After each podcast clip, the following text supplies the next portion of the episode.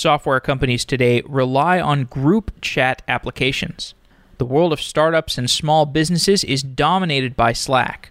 But for some large enterprises, regulatory constraints prevent them from using Slack. Slack is a web application that is hosted in the cloud, and regulated industries such as banking often need to run their applications on their own on-prem infrastructure. Mattermost is a open source alternative to Slack that can be self-hosted, and this means that all of the networking complexities and scalability challenges that are controlled in the cloud by Slack need to be handled by open source code rather than by closed source code and managed services that are running in the cloud. Because it is open source, Mattermost has some interesting challenges, but there's also plenty of advantages. Mattermost can also be redesigned and customized. For example, Uber designed their own custom version of Mattermost called UChat. Corey Hulen is a co founder and the CTO of Mattermost. Corey joins the show to discuss the motivation for building Mattermost and the engineering challenges of building an open source chat system. For more episodes about building chat systems, we've done several shows about Slack, covering the engineering, the security, and the chat system within Slack, the chat system architecture. And if you want to find all those episodes, you can always download the Software Engineering Daily apps for iOS or Android. We have links to those at softwaredaily.com as well. And I want to mention that we're also looking for roles at Software Engineering Daily. We're looking for several different roles journalists and an entrepreneur in residence. We're looking for somebody who wants to research a specific topic and build a business around that. And we're also looking for a few interns who want to write iOS or Android code. So you can find those job listings at softwareengineeringdaily.com slash jobs, and we'd love to hear from you.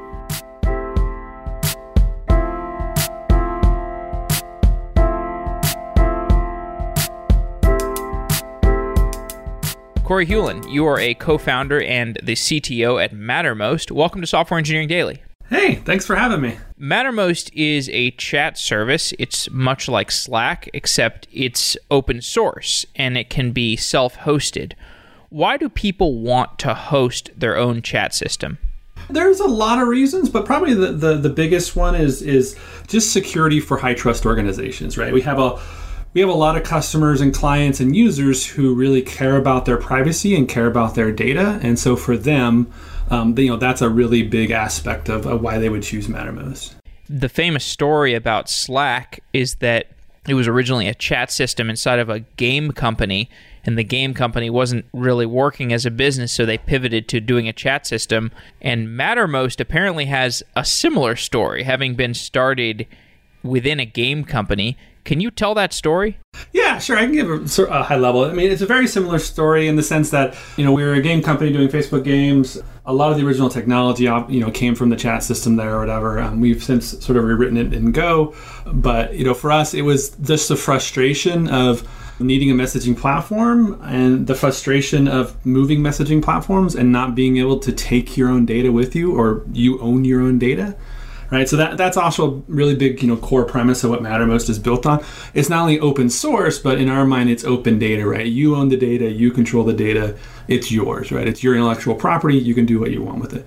And so for us, you know, a lot of it grew out of that frustration of of being in different chat systems and not being able to sort of own or migrate your data to where you want it. And we had you know, you could say similar technology in terms of how to do messaging or chat. And so that's sort of where we started with, what we started with so you got involved in Mattermost in 2014. I think this was at some point after the company had gone back and forth between the gaming and the messaging ideas. What made you join the company?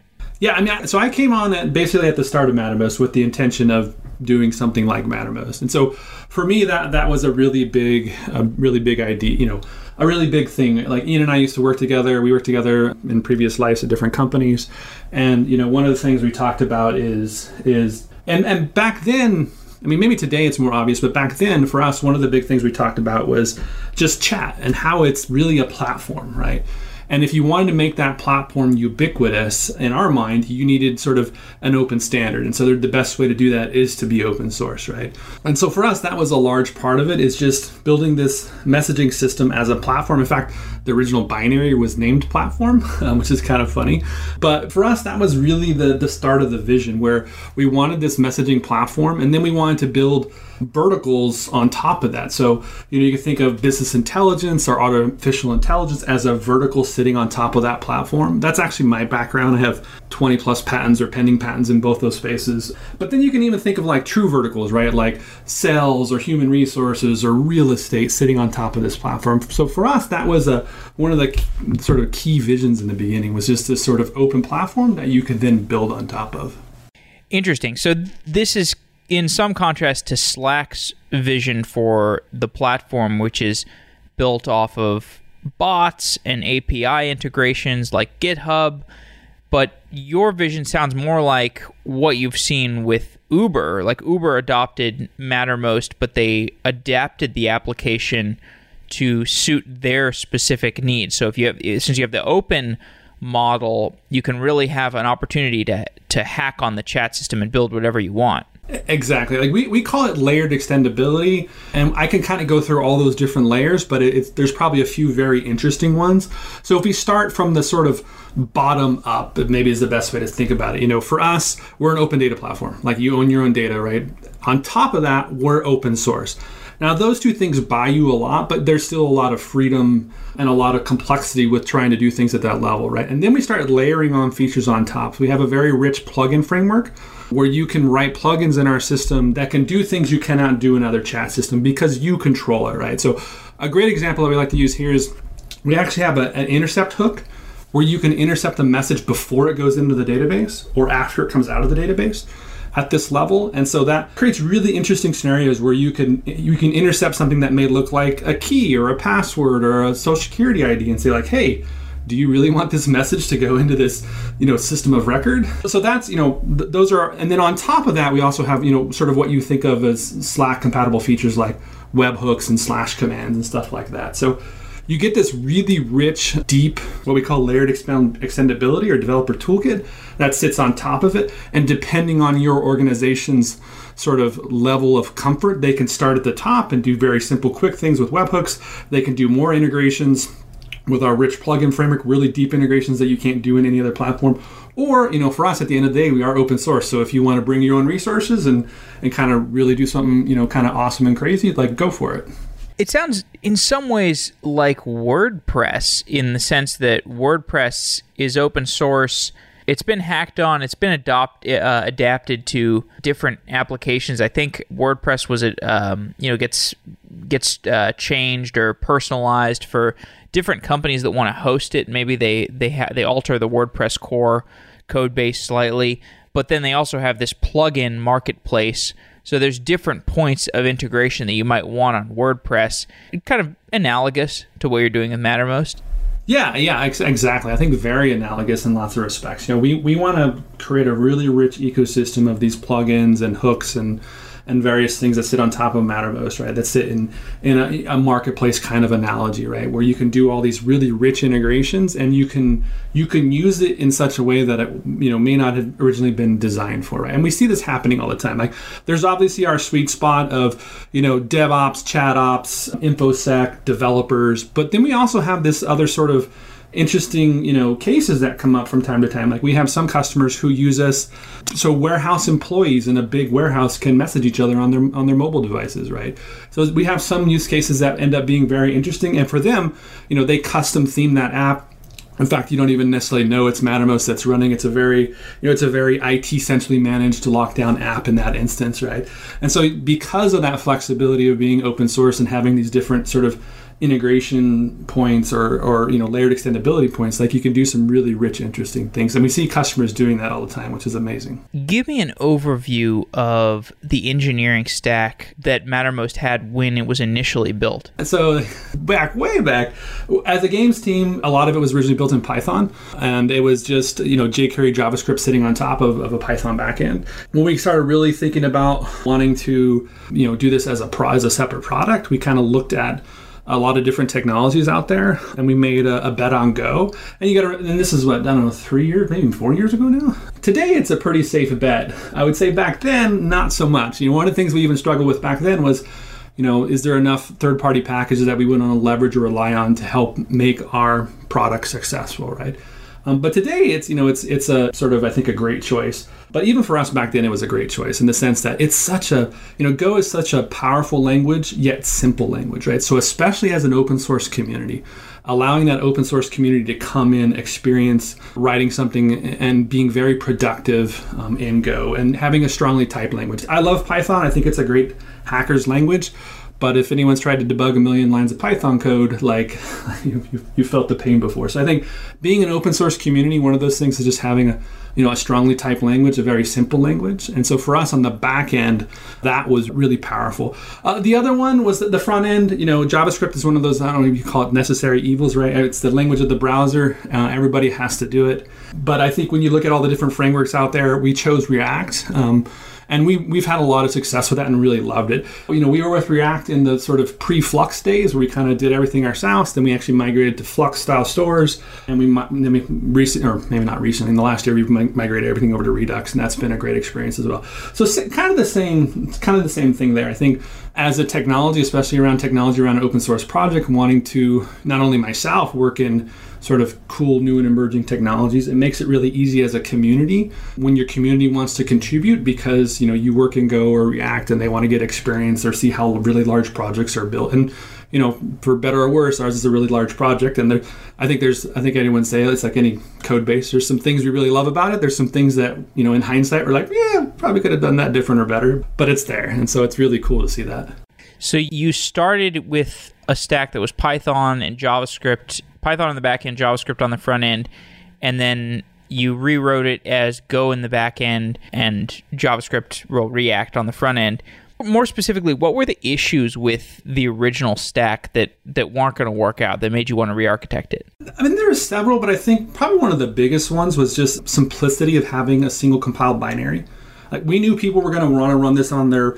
We, we knew from the beginning we wanted to be on prem, right? In the sense that we want people to run this on their own infrastructure in their own data centers, whatever it is, right? And and so there's just a lot of little things like that that make it very easy, right? For better or worse, like a single static or single you know binary it's just an amazing experience from a customer standpoint right you don't have to worry about what version of python or what version of, of node you have or anything like that it's just a binary you have a linux box you throw it on there and it works right and so for us, that was a large part. Um, in fact, I, a piece I didn't talk about was our database technology.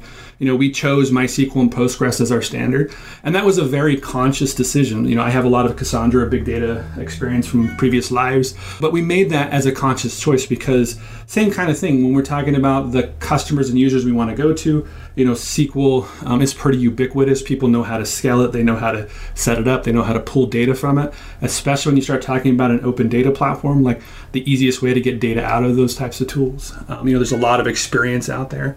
And so for us those are all kind of the factors that went into it. That and just ease of use like knowing that we're going to ha- we're wanting to build an open source community around this and knowing that we want would prefer i guess is the best way to say it, a strongly typed language a language that's very simple and easy to grasp but yet still very powerful. I think those are all the things that sort of went into the decision.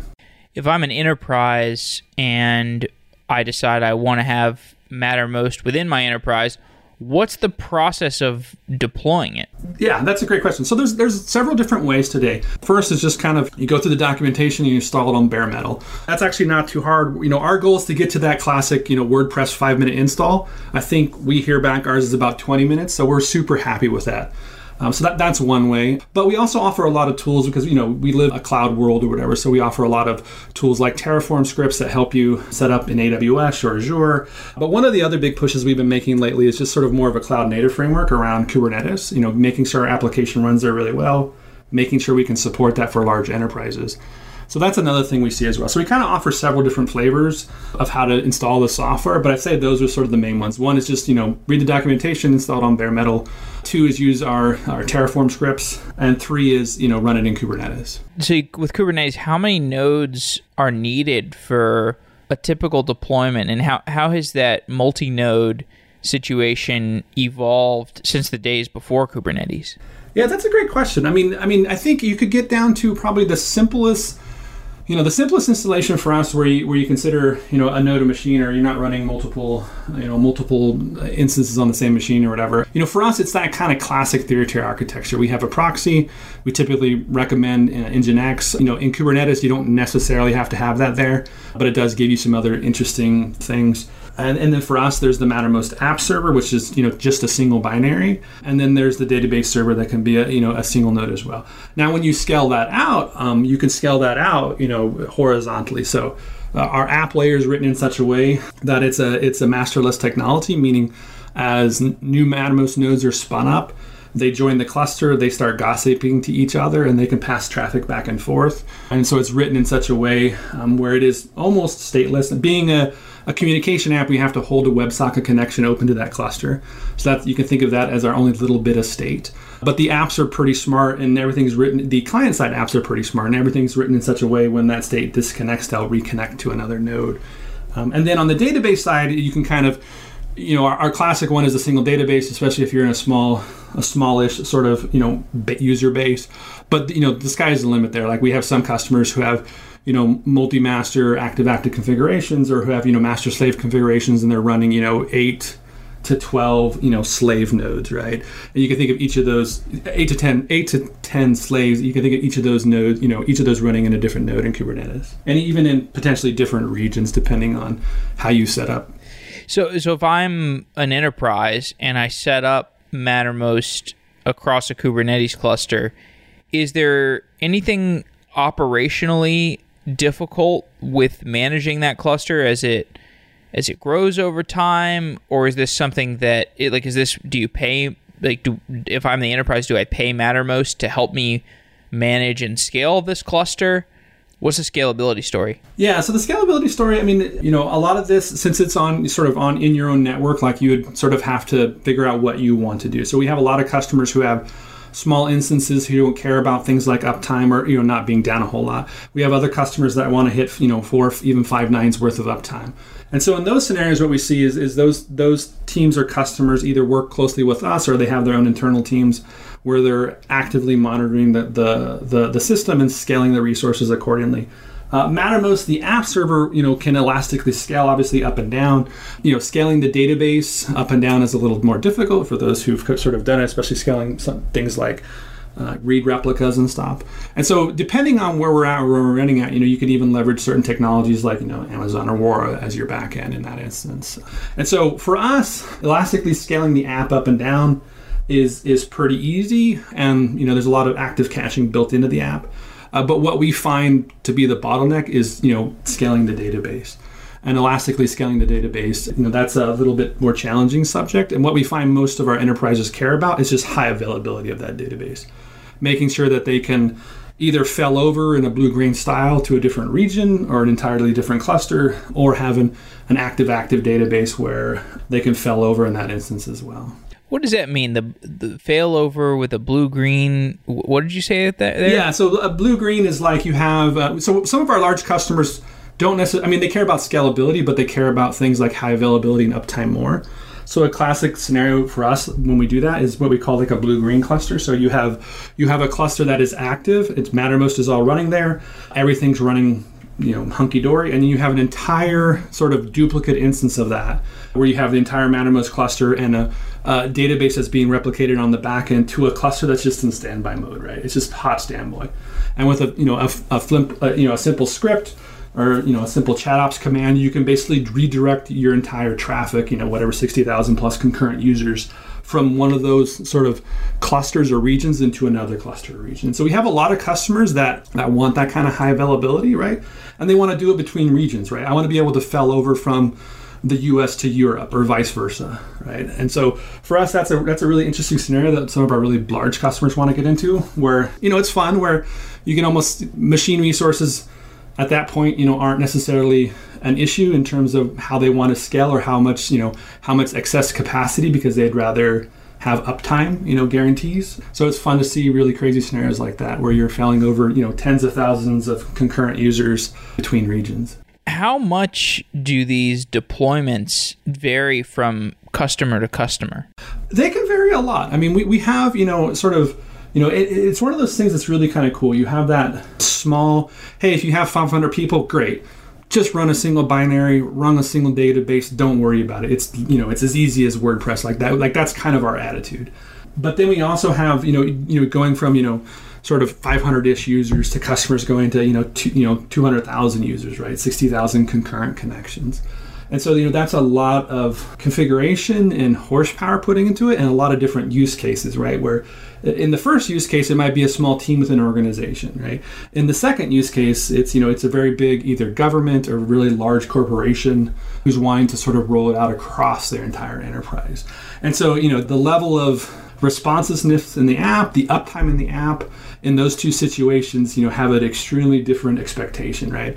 You know, at the team level of, you know, 50, 500 users, yeah, you know, if, if, if Mattermost is not up, it's no big deal, right? But at, at the enterprise level where it's going across 50, 100, 200,000 users, you know, uptime's a pretty big deal, right? So we have some customers like that where, you know, even you pick the most low usage point in the server, you know, in the most off hour, and they still have, you know, 15, 20% of their traffic running and you know in any 24 hour period and so you can't just you know hey we're going to be down for 30 minutes to do maintenance or whatever at that point. point and so you end up having to come up with you know creative solutions within those own customers environments right because lots of times this is running on prem uh, within their infrastructure. And so uh, it makes for a lot of fun and a lot of challenge. So you mentioned some challenges around the database scalability. Can you tell me more about the kinds of bottlenecks that you hit when the organization scales up or somebody's just sending tons and tons of messages, or maybe you have a chat ops situation where like all the logs accidentally get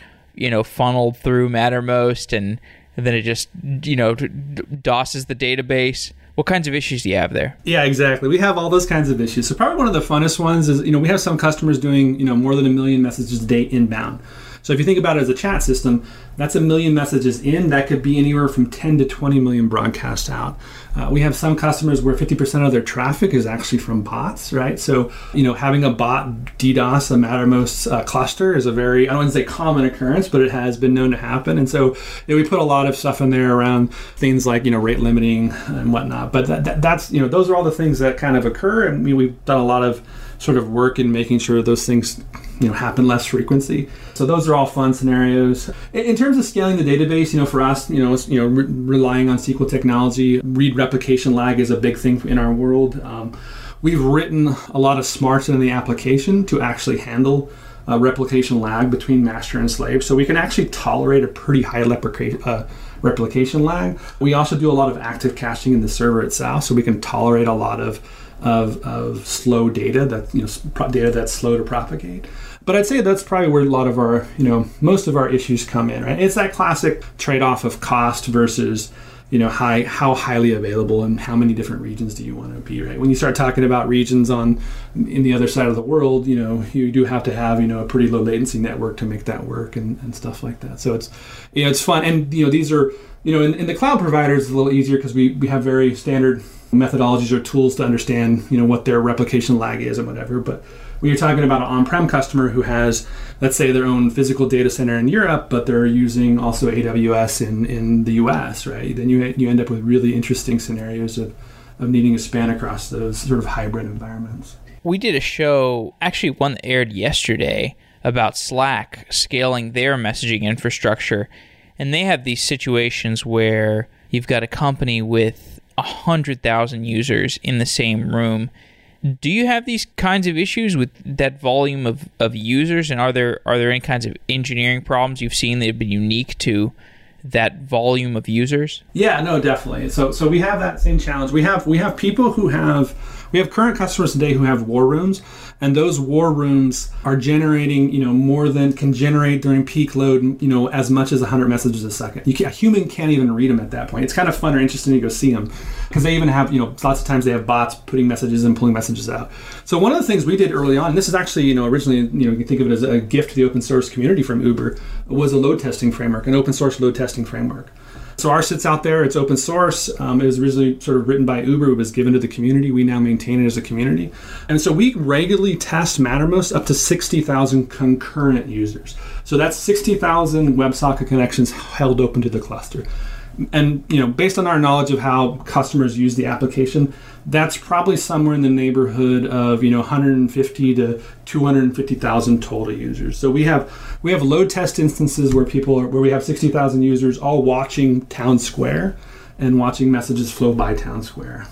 And we have customers, you know, real world customers, you know, with kind of extreme scalability needs in that sense, right? They want these war rooms, they want all of their people at their entire enterprise in some of these things. And so for us, that's where we put a lot, a lot of our effort. And like I said, we even publish, we publish our numbers, uh, we publish our open source load test, load testing tool. So if you're a particular customer and you have really you know interesting needs like our recommendation is always like hey you know there's a publicly load test there's a you know our, our load test tool is open source. Just go set up your environment configure it and how you think you would like it to scale or what kind of horsepower you'd like to kind of put behind it and then just run the load testing tool against it. Um, our load testing tool is updated you know very frequently based on real world uh, data that we capture from our customers that our customers you know share with us. Um, in terms of you know what are the hottest routes, what are the ones we need to go optimize. So we put a, a you know a, a, ton of work, and, and you can even say that was a, lo- a really strong collaboration with Uber helping us um, do that work, and it was an amazing experience to work with them and to sort of leverage some of their resources um, in, in some respects to help us you know scale the system. Yeah, let's talk a little bit more about that. So Uber wrote a post, a blog post last year about how they use Mattermost or a fork of Mattermost. Well, first of all, why did they start using Mattermost, and then why did they fork it and make their own version? Yeah, I mean that's a question you probably have to ask Uber. I'm not sure how much I can talk about that, but I mean, I, I think I mean high level. There's two things, right? They they wanted a very high performance system, and then two, you know, they're very much a company that wants to sort of control their own destiny and you know control um, you know what features and what they, you know they do a lot of really cool stuff above and beyond Mattermost, like using Mattermost as a platform to build on top of. Um, I can, probably can't go into the you know specifics of that, but it's it's um, they do some really cool stuff, and I think for them that that, both high scalability coupled with high flexibility um, in terms of a platform is, is is sort of you know is sort of why they use us. That would be my guess. Like, yeah, well, maybe you can connect me to, or uh, I can just send an email to the some. If somebody's out there listening, somebody from Uber, I would like to do a show on that. That would be really interesting.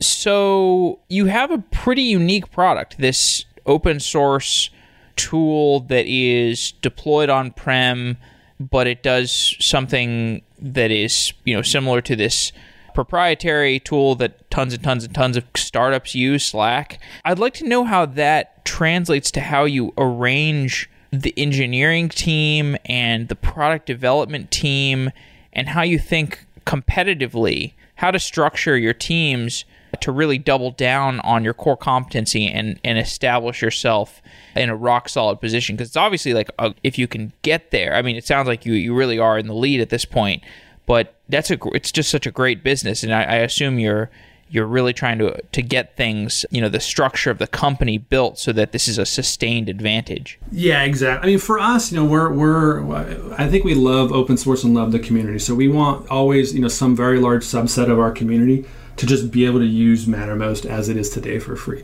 But what we find is there's those customers who come from very high trust or very high privacy sensitive environments. You know, just even a lot of European governments um, or Europeans in general come from that space. It's a very different attitude than than over here in the U.S. And so for us, that's tend to how where we sh- structure our time and effort from a company standpoint, right? Uh, it, it, things around like security and compliance, the things high availability, scalability, the things that resonate with those you know super large customers. And so for us, it's it's that it's that you know that that sort of faceted approach of making sure we're still very honest and open with our community.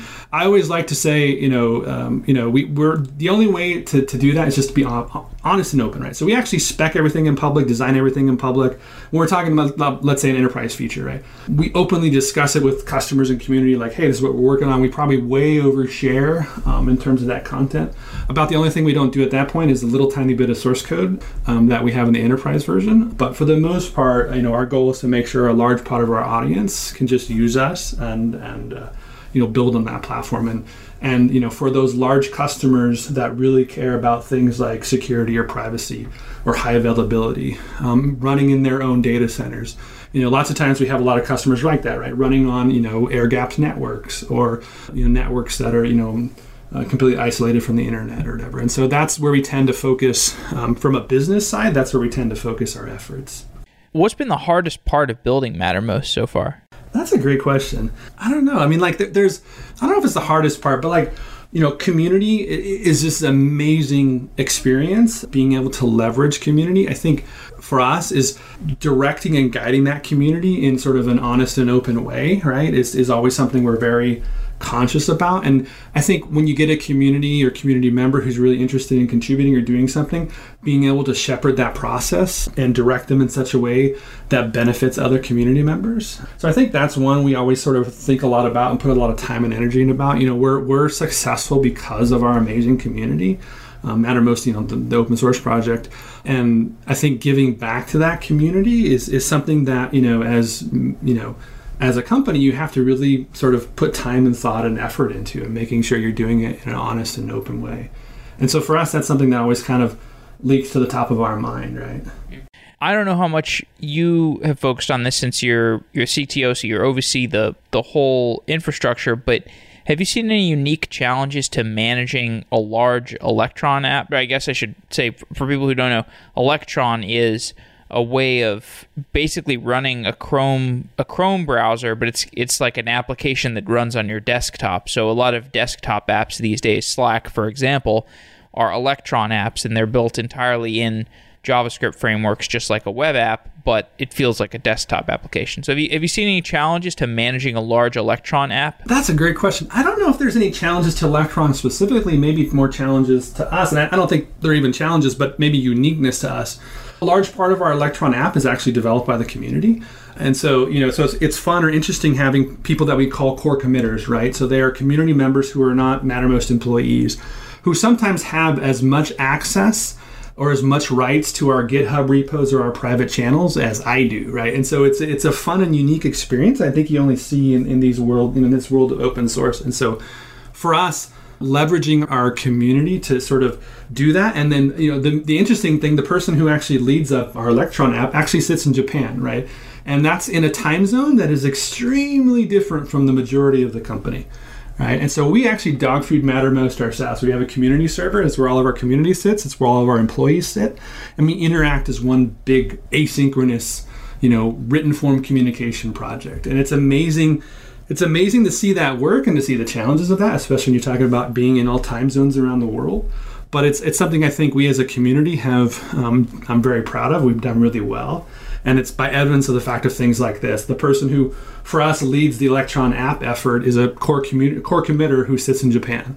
Um, and we interact with him on probably a daily basis, um, but in just very extremely different time zones. So that's really fun to see. see. Um, Electron specifically, um, I think it's been a great technology for us. It's really allowed us to do, you know, to get a desktop app out there and to make customers uh, really happy.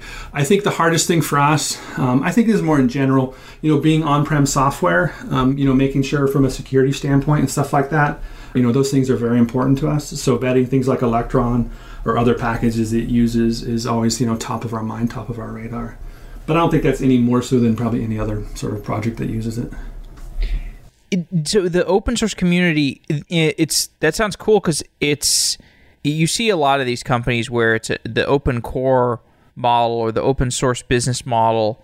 The people who are actually writing the code are almost all at the company, like the the company that makes the open source project. But it sounds like you've got a community of people who are not even who who don't actually work for Mattermost that are contributing to the code. Yeah, yeah, we do, and we, we so we have you know we ha- we've had I mean, we, we typically tend to hire hire those people, but but we have a, a, a really you know a really large set of core committers who who not only commit to the the Mattermost project itself, who commit to a lot of integrations for us, which is amazing, or a lot of these other libraries. Like, and we can I can go through and name different repos that. So, a, a large our Docker repo is actually maintained 100% by a community member. Our Electron repo, our desktop app. There's just large things like that that are sort of maintained and developed by the community. A large number of our integrations are developed and maintained by the community. What the what the company tends to focus on is kind of two key areas, right? You know, those things that you know ethically we think we're going to charge for, and we don't want community to work on them because it's a you know we just don't feel like we should do that.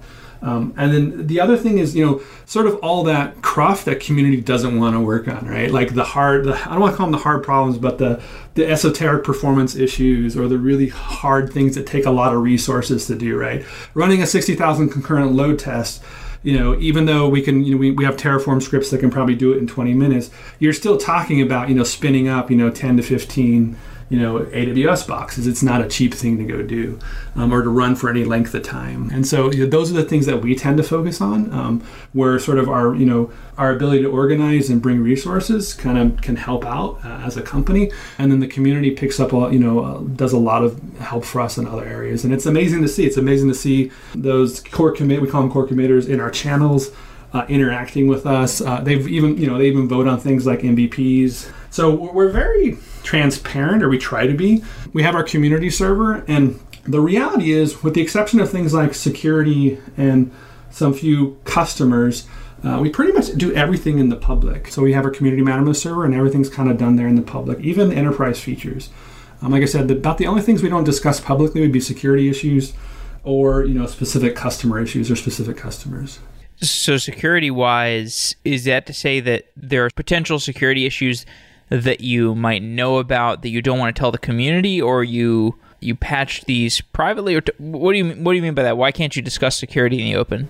Exactly. So it's it's like specific issues that we either want to fix or, or that we want to fix, or specific issues in you know other libraries you know where we want to make sure we're up to date in those libraries so we'll invite sort of core committers or core community into some of those channels the ones who have the expertise to help out but we don't want the larger sort of user base to, to you know just like any sort of security related incident to understand it and to, to be a threat. Um, the other interesting thing is we, we got that kind of support too. Like when we are going through a lot of our scaling challenges um, early on in, in the early days, our community really rallied around us and helped us uh, solve some of those issues, right? Like we we would provide the logs and the resources to run the load test, and they would come in and like, oh, you know, the problem we, is over here. Um, did you guys look at this, right? And so that you know that's where you know, it's and for them it's really fun, right? Like you get these fun, really hard challenges to work on that you probably wouldn't normally do in your off time because of the resources required to do some of these things. And so that's you know that's a cool a cool way to see community involved as well. Open source is something that continues to amaze me. It's almost unbelievable that you still just see so much of the best software in the world be written by people who don't have really like a skin in the game to to contribute to something, but they contribute to it nonetheless. Yeah, I don't know. It's it's just it's almost unbelievable. I mean, I think open source eats the world. I like like I think it's such an amazing experience to be part of it. If if people are not part of a community, I want to encourage them. You know, Mattermost is open source community, so of course I want to encourage you to go there. But like, there's all these other great open source communities that it's just amazing to be a part of and see the power of those communities and what they can do. Like for us, it's amazing. Is the motivation for some for an, an open source contributor is it oftentimes that community like they're looking for people to interact with and you know maybe they work on a piece of they like a piece of software and they're like well I'll just get involved contributing to it because people who like this software are probably somewhat similar to me and that allows them to find a community and then they can contribute to it to make the community stronger is that the feedback loop? Yeah, that's part of it. I think there's kind of three. I talk about it in kind of three areas or three sources. The the first third is is just people who who want to learn, right? Whatever it is. Oh, I really want to learn Go. Great, go look at our project. Right? I really want to learn React. Great, you know, Mattermost is here. So we get a lot of that where people like, I really came to you because I want to see a really large, complex Go project, right, or a React project, right? So we get a lot of that learning, right? Really high caliber people, but who may not be high caliber in a specific technology. So we get a lot of people. Uh, it's like a third of our people are people like that who are just in their spare time they want to learn and contribute and kind of give back to a community or be a part of a community. The second third is like you're probably your typical like what you would think of like what you described, just your open source kind of people, right? They're really there for that community. They go in and they, you know, they t- we tend to see those people who go across multiple projects or who come in at different times and leave. They come in, they're really interested in a very specific aspect of your product. Um, or application or open source community. They want to work on that piece because it's really interesting to them and they want to contribute back and then they kind of, you know, go away. Um, or sometimes they stay as well. Um, so that's the second third. And the last third is this interesting sort of community where they're more partners, right? And so half the time we, we don't even know until we start reaching out to them. Uh, we get, you know, I'd say another third for us at least is is you know they're almost you'd almost call them partners right? They're, they're customers or users of mattermost who are sponsored. You can think of them as you know workers of our core community who are sponsored by corporations in some respects right? Because we'll have some people in our community who've been amazing. They'll they'll have been here for you know working doing amazing work for three or four months. And then you know one of my goals is i have this thing called community buddy where i try to meet a new community member every week.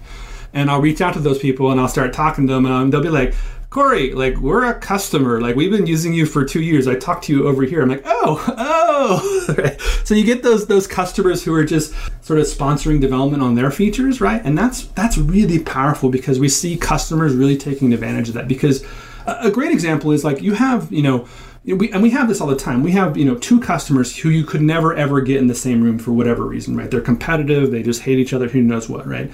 But in that sense, you know, open source kind of acts like, you know, like Switzerland, like this neutral ground, right? Where you have one customer who's contributing stuff on one side and they're doing it in the sense of, you know, just good karma kind of going back into the system because they know there's another customer on the other side doing the same thing, right? And so, you know, the, I think that's one of the cool aspects of open source is just this ability to, to, to bridge the gap and get all these different sort of people to work together and you end up with this sort of amazing product in the end open source project in the end. And so that that's really cool to see. And so that's you know we, I, we generally see it about a third a third a third. It ebbs and flows or really fluctuates depending on the time of the month or who you're talking to or what's going on.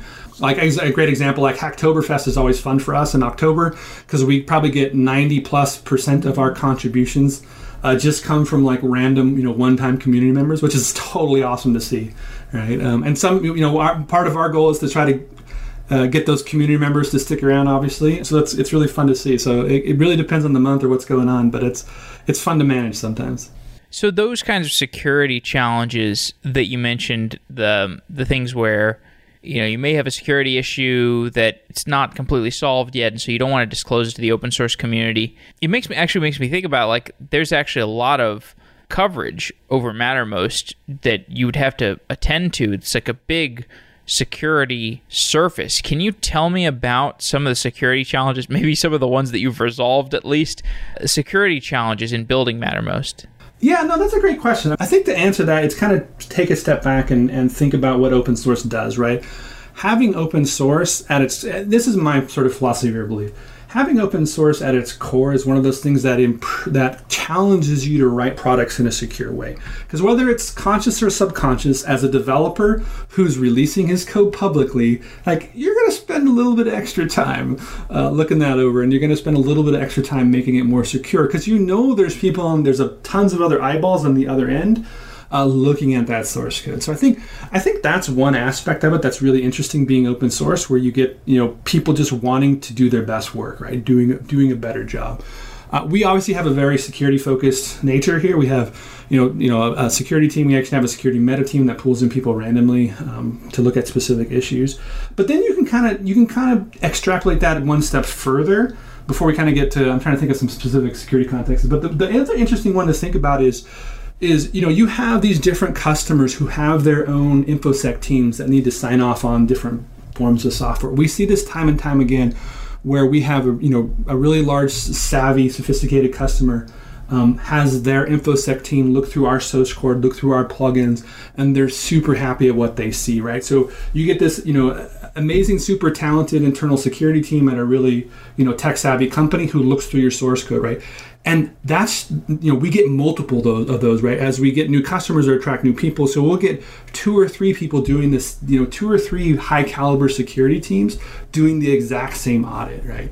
And it's really fun being the mediate sort of the mediator right? Passing the information in some respects between them right? And so i think in those two respects that's where open source i think really wins in terms of security.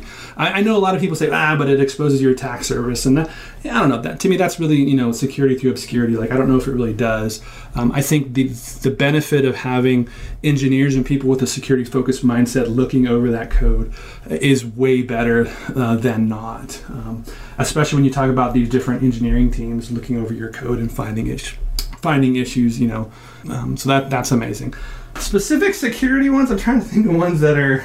I can't think of any off the top of my head. I mean, I can go back through. We can look through our security reports and show them. I mean, luckily, I'll, I'll, I mean, you know, the vast majority of ours are things that are, you know, reported by very sort of high caliber, in depth uh, discovery, right? And I think you know a lot of that community is very much wanting you know open source to be successful and win. So we get a lot of a lot of great contributions like that. Really obscure things that you know in someone else's code base would have never been checked, right?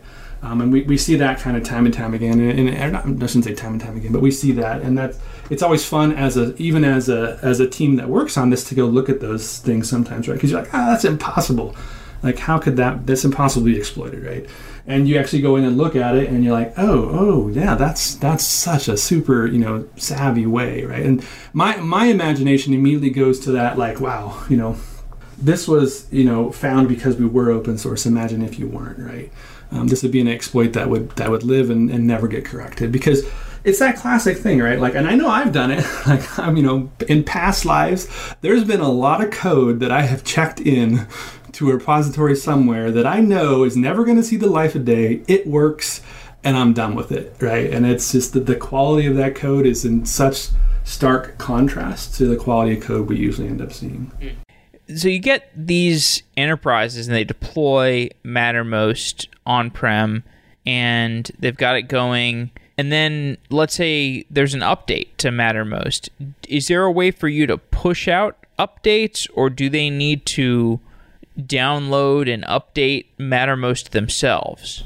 Yeah, so it kind of depends on what, what we're talking about, but there's certain things where we can push out and help, but for the most part, they would need to update themselves. So we have a long term supported version. We also support three versions back for security. So whenever an exploit is detected, we go patch that. And we let we even give a lot of our customers and even big users, don't have to be customers, guidance or knowledge ahead of time, like, hey, this patch is coming. Uh, we really think you should apply it because we think it applies to you, um, stuff like that. Um, and you know, a large part of it is you know making sure those teams are in a place to be able to do the, the, the to roll out the update and do it in a secure way. Some of the customer obviously because they're on an air gap network or they're in a in a you know in a, in a very locked down network, they're a lot less of a security threat for them. We'll, we'll explain the situation to them. They'll be like, oh, that's really interesting. Yeah, we'll take it on the next rolling update. But for us, it's not a it's not a high priority issue because of the way our environment's set up or because you know, it affects this piece of the system that we don't use. We have that obviously. We have a lot of cool features too, like TLS mutual auth, so you can lock down your clients. Um, you know, things that really give you um, a lot of extra or added security on top. So I'd like to go into a little bit of engineering detail in terms of just the simple path that a message takes. So if I in front of Mattermost I send a message to a channel that maybe has 300 people in it what happens? What's the process of like me sending the message, the message getting accepted by the server, getting written to the database, getting pushed out to the to the rest of the people? Can you walk me through the life of a message? Yeah, yeah, sure. So we kind of leverage two different technologies. I'll probably talk about this in the more interesting or complex scenario when we're talking about a clustered, you know, Mattermost server and high availability server and what's going on there. And so we have we have sort of two kinds of connections where we receive data. You know, one is through our WebSocket connection. Uh, that's our sort of real-time messaging pipe, and another is just sort of your standard HTTPS connection. So if it's something that's happening in real time or being delivered in real time, then it almost always goes over the WebSocket. If it's something that's not, then it goes over the HTTPS connection. So a great example of that is, you know, when you first start typing a message, you'll get the user is typing, right? And what that is is that's actually a WebSocket message being sent up the pipe, you know, like it goes up the pipe, it hits a, let's say, like in this case, an Nginx uh, proxy server. It then gets, it may get, geo, you know, geo load balanced or load balanced in some sort of way. So you go to a particular um, Mattermost app server. That app server then rebroadcasts that message using its gossip protocol to the other nodes in the network.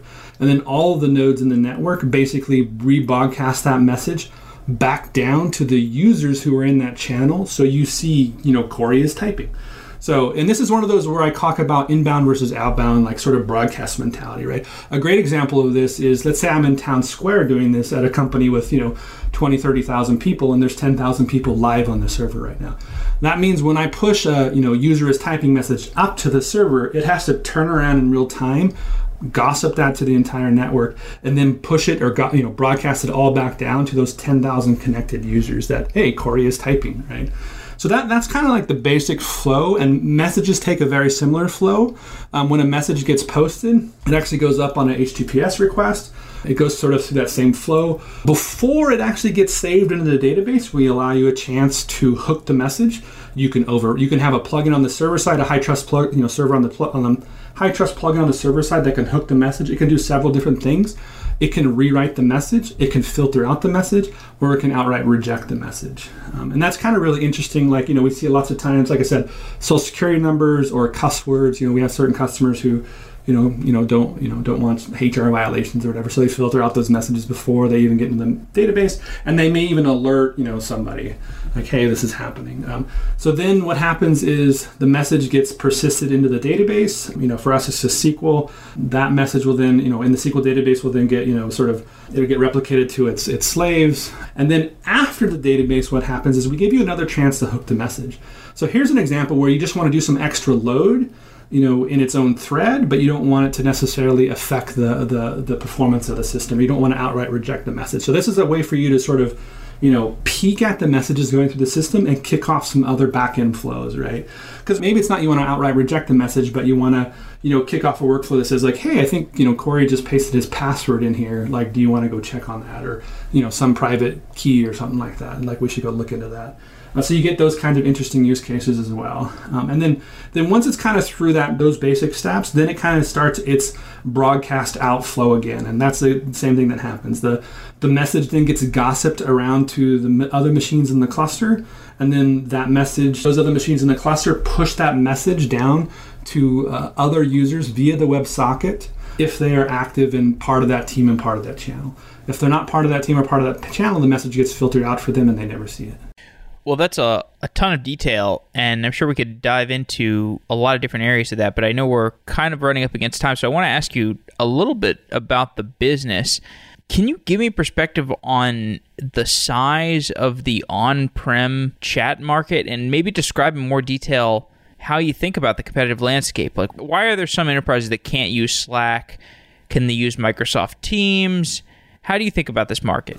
No, no, that's a great question. I mean, we think about this a lot, obviously, right? I, I think there's a there's a lot of you know, there's multifaceted answers to this, but I think the the one for us that we keep coming back to is this there is a you know a larger segment of the audience than I think people realize where you know they just want to own and control their own data, right? Whether it be a European government or a European company um, who's very centered around privacy. So that you know that that goes a long way. Then you get into other business, you know, other industries that are regulated, right? Healthcare is a great example of that. Finance is another great example of that. You know, they're they're heavily regulated industries in industries, and not only do they care about a security aspect of it, they care probably even more about a compliance aspect, right? Uh, the classic one is finance, right? You talk about finance, you know, insider, you know, trader A cannot talk to trader B because if they do, that's an insider trading violation, and you need to know about that kind of stuff, right? So there's a lot of those kinds of scenarios where you get you know compliance type reporting that that um, you know and you want to you know they, they need to guarantee that they that they own that data and that they keep it for you know years and years and years and stuff like that and so for us, that's where we, where we see a lot of our, you know, obviously a lot of our business. Now, with that being said, we see a lot of people who just love Mattermost, the open source nature of it, the ease of being able to run it on their own servers, and who just go spin up what we call a team edition server and just start running it for their own community or team. And we, we love that. That's one of those amazing things that we just love to support because yeah, if you're if you're running a small team and you want to keep your messages right, you don't want them to be deleted um, after a certain number, a certain number of time um, then yeah, great, go set that up and run that. And so for us, like when we talk about things like you know Slack and Microsoft Teams, in respect to certain customers, those are a threat, but there's a, this whole other set of customers where it's not a threat. And then what we're seeing too is this huge push in the industry, right? A lot of these customers just, it's just like what they're doing, right? They want to commoditize the cloud, right? there's this huge push to cloud native and commoditizing the cloud. And I think that's true with a lot of these vendors, right? They don't want this. Like, I think the days of vendor lock in and these bigger, savvier enterprises getting locked into these vendors um, is really on top of their conscious right now, right? And so if, if you could provide a service that's as scalable, as performant, it gives you all the features you need, and you know through things like you know Kubernetes or Terraform does a lot of the self healing and management for you. You know why you know why not you know why not run it yourself? So, do you spend any time talking to the Slack team, or is it pretty much uh, kind of a very different companies and you're kind of fighting over the same space? I mean, I think it's very different companies, very different philosophies. Like I said, you know, there's not a whole ton of intersect. Like when we meet, at, I think there's a ton of intersect in our community because you know just the open source nature of it. But when we talk about customers, for us paying customers, right? There's not a whole ton of intersect.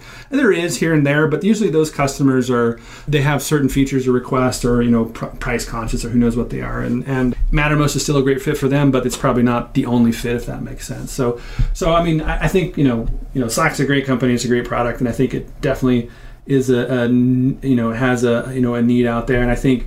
I think we overlap with that to some extent, but I think you know when you look at the core of where we focus, it doesn't overlap that much.